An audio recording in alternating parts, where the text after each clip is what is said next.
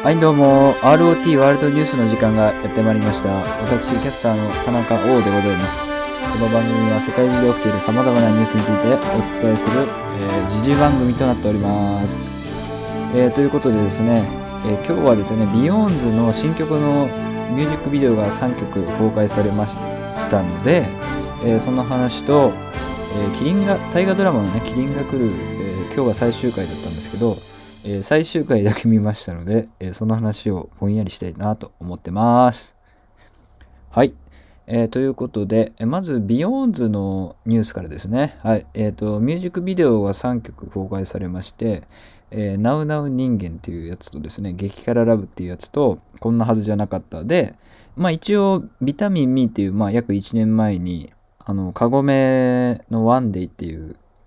まあ、飲み物ですね。あれとタイアップした、まあ、曲がありまして、それはま音源化されてなかったんですけど、ミュージックビデオだけね、ありまして、まあ、それも一応 CD、今回の CD に入るということなので、まあ、まあ、4曲あるっちゃ4曲あるんですけども、まあ、えー、主に3曲ですね。えっ、ー、と、まあ、これが公開されました。はい。まずですね、まあ、一応トリプル A 面ということなんですけど、一応、なんていうんですか、なんていうんですかね、その記載順で言いますと、まず、激辛ラブっていう、まあ、曲なんですけど、えっ、ー、とですね、これはですね、えっ、ー、と、洋楽のカバーなんですね。えっ、ー、と、ドラキュラズ、なんだっけ、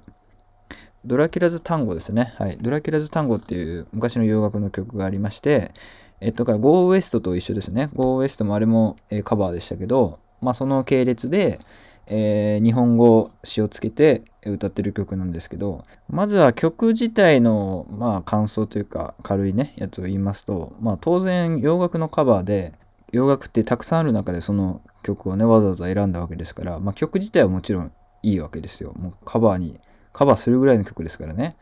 で、まあ、内容も、えー、激辛ラブっていうタイトルそのままなんですけど、まあ、激辛がね、まあ好きだみたいな感じのすごい内容が全くないですけど、まあ本当にその通りの歌詞なんで、で、多分これは、あの、やっぱ最近、最近でもないんですかね、ここ2年ぐらいなんですかね、激辛番組みたいなんて結構、まあそこまで僕は見てないですけど、本当にパッとテレビつけただけでも結構ありますから、あとやっぱ辛いもの好きみたいな、うん、昔よりもなんか多いような気もしますけども、まあそれにちょっと寄せたのかなっていう感じがしますね。なので、そういう番組に使われるといいと思いますね。はい。えっ、と、とても、まあ、さっきも言いましたけども、洋楽のカバーですので、とてもキャッチーな曲となっておりますね。はい。えっ、と、今回どの3曲ともキャッチーですね。はい。で、えっと、ミュージックビデオの内容なんですけど、もちろんこれを聞く前にですね、まあ、見ていただきたいというのが、ま、当然なんですけど、結構あの、なんか、まあ、あるレストランが舞台っていう感じで、えっと、まあ、ビヨンズらしく、まあ、メンバー一人一人に配役があって、まあ、一番物物語というかあのそうですね見ててストーリー性があるのは激辛ラブですねなので多分ミュージックビデオの中で一番内容内容があるというかその基本的にミュージックビデオって、まあ、一般的なやつはまあ一番簡単なのはその歌詞に合わせて、まあ、リップシンクしてるやつじゃないですかまあストーリー性というかそういうのがあるのはえっ、ー、と激辛ラブだと思います。なので、面白いですね。はい。え次がナウナウ人間なんですけど、まあ、この曲がちょっと一番僕的にはプッシュしたいというか、まあ、なんでかっていうと、今ミュージックビデオ同時公開されたんですけど、まあ、ナウナウ人間が一番あの再生回数が少なくて、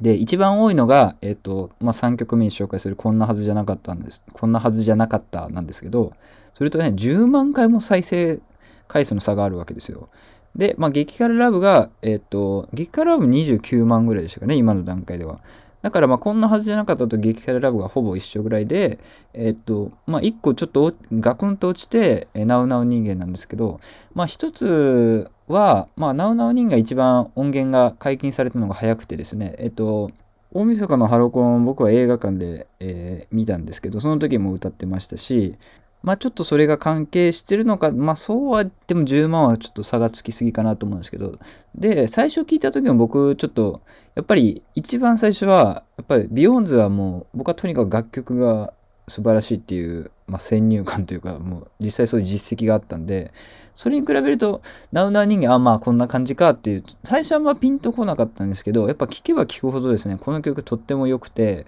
まず、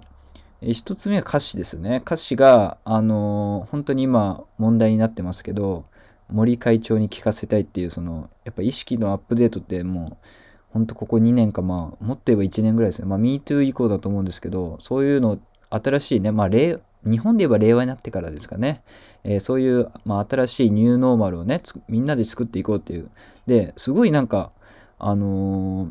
応援歌、応援歌というか、一緒に頑張っていこうねっていうすごいいい曲なんですよね。だから歌詞も聴いていただきたいんですけど。で、えっと、メロディーも結構、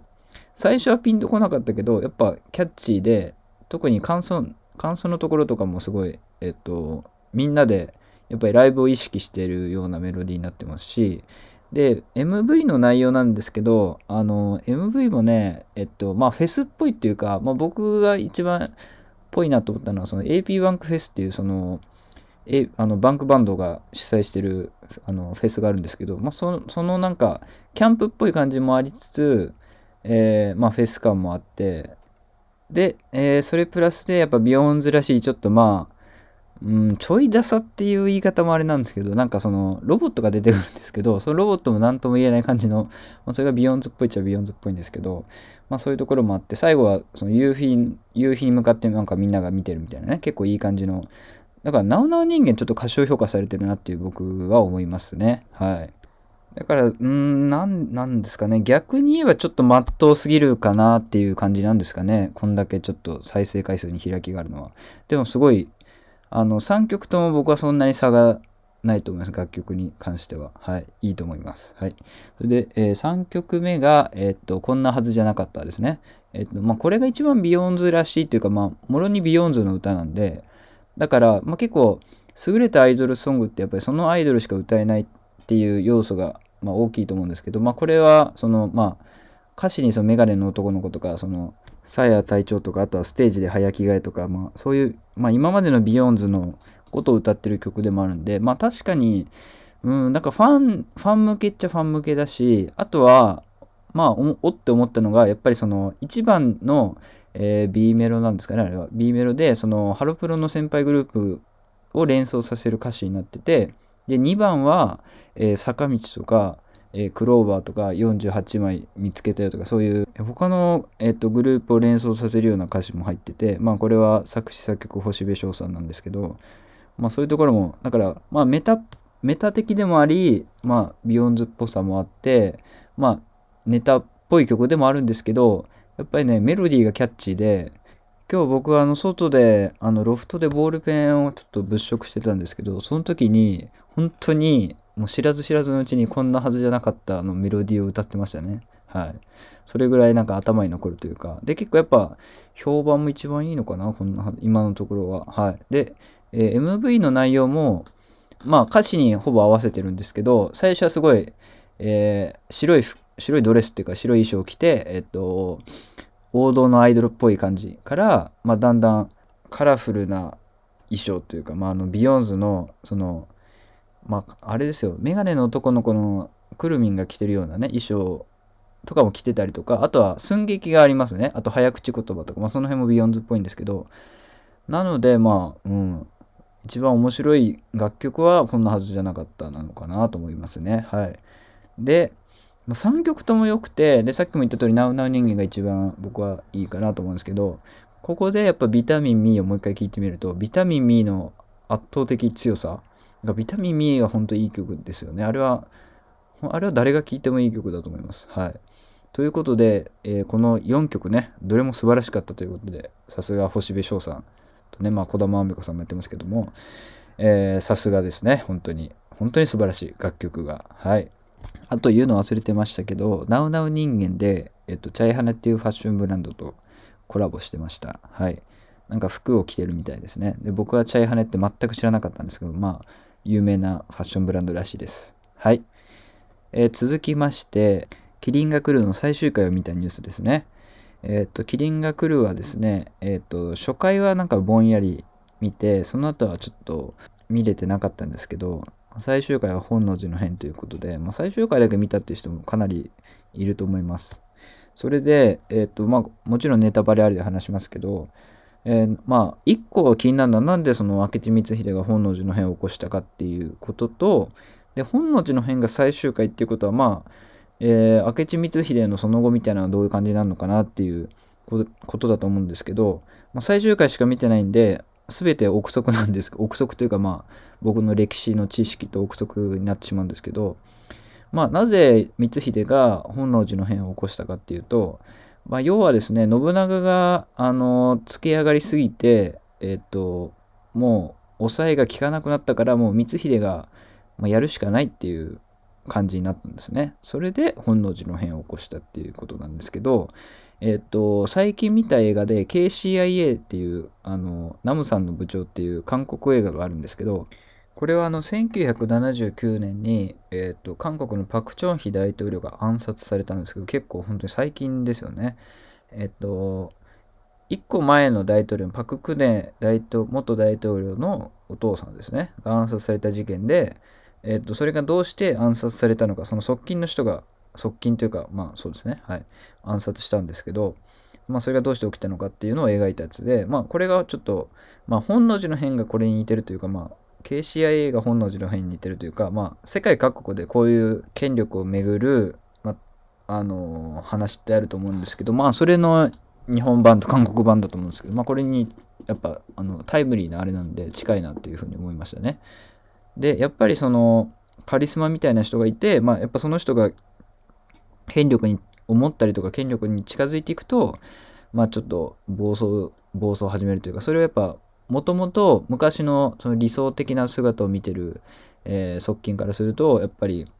自分がやんないといけないみたいな感じになるんですかね。あの、ローマの、えっ、ー、と、あれです、カエサルもそうですね、カエサルのブルータスお前もかっていうのも似たようなやつだと思うんですけど、まあそれも、その日本版がまあ本能寺の変ですね。はい。で、あの、信長を染谷くんがやってるんで、染谷翔太くんがやってるんですけど、あの、本能寺のその敵が来たっていう時にその光秀だってわかるんですけどその時の演技とかすごかったですね。その明智十兵衛光秀っていうねまあミドルネームみたいなのついてるんですけど田中王みたいなね。えっとその十兵衛かって分かった時すごい目になん目に何ていうんですかねその涙涙じゃん目に目をちょっと潤ませながらでも笑ってはははみたいな。で是も非もないわっていうセリフがあったんですけどその辺はすごかったですね。あとはなんか新鮮だったっていうか今の学説だとそうなのかもしれないんですけどあの結構僕のイメージとしては大河ドラマで描かれる本能寺の変ってすごい、えー、暗闇やっぱ夜っていう印象があるんですけど今回はなんか明け方というかちょっと明るい感じのところで行われててそれもちょっと新鮮だったなと思います。で、えー、っとその後光秀がどうなったかっていう件なんですけどえー、っとですねやっぱキリンが来るなんだかんだ言ってもその光秀が主役ですから、えー、最終的には光秀生存説を取ってましたね。はい。で、なんか、まあ、知らない人に言うと、まあ僕もそんな知らないんですけど、光秀のその、まあ、実は生きてた説として、えっと、徳川家康に、まあ、徳川家にその後仕えたみたいなね、あるんですけど、えっと、今回はその丹波っていう兵庫県にあるね、丹波のとこに、まあ、密かに暮らしてて、えっと、まあ、秀吉が関白になった後まで描かれてたんですけど、まあその後徳川家のその知性になるまで、まあ、気を伺ってるっていう感じの終わり方でしたかね。でまあうまいうまいというかまあえっ、とバランスをとってるんだなって思ったのがあのー、門脇麦さんが演じてる、えー、コマっていうキャラクターがいるんですけどこのキャラクターはあの、大河ドラマオリジナルのキャラクターで史実にはまあいないキャラクターなんですね。で、えそのキャラクターが一応光秀生きてるんじゃないかっていう説を言ってなおかつその、えー、生き延びてる光秀を目撃するっていうやつになっててまあこれはその作り話ですよというかそのもともと架空のキャラがそういうことをやってるわけですから、えー、その辺はバランス取れてたのかなと思います。あと、えっと、キリン、タイトルのキリンが来るのキリンって、えー、何のことかって言いますと、まあ、僕も最終回しか見てないんで、あの解釈は違うかもしれないんですけど、これはあの平和な世の中の、えー、メタファーというか、え、シンボル化したものをキリンって言ってるっぽいですね、多分。で、僕はあの、大河ドラマが始まる前に、えっ、と、明智光秀の子孫の方が、えー、書かれた、あの、本能寺の変の、まあ、実はこうでしたよ、みたいなまああれは陰謀論なんですかね。まあ本当は豊臣秀吉が悪いやつだったみたいな多分感じなんですけど、の、えーそれを原作にしたあの信長を殺した男っていう漫画があってそれの1巻ぐらいだけ見たんですけどそこに確かねキリンの話が出てきてでそのキリンっていうのは信長のことだったんですねその漫画だと確かだからキリンが来るってあ信長が来るっていう話の多分大河ドラマでもそうなってたんですかねでもそのキリンだと思ってたけどまあ実はもっとおっかないモンスターになってしまったっていう感じの流れなんですかねはい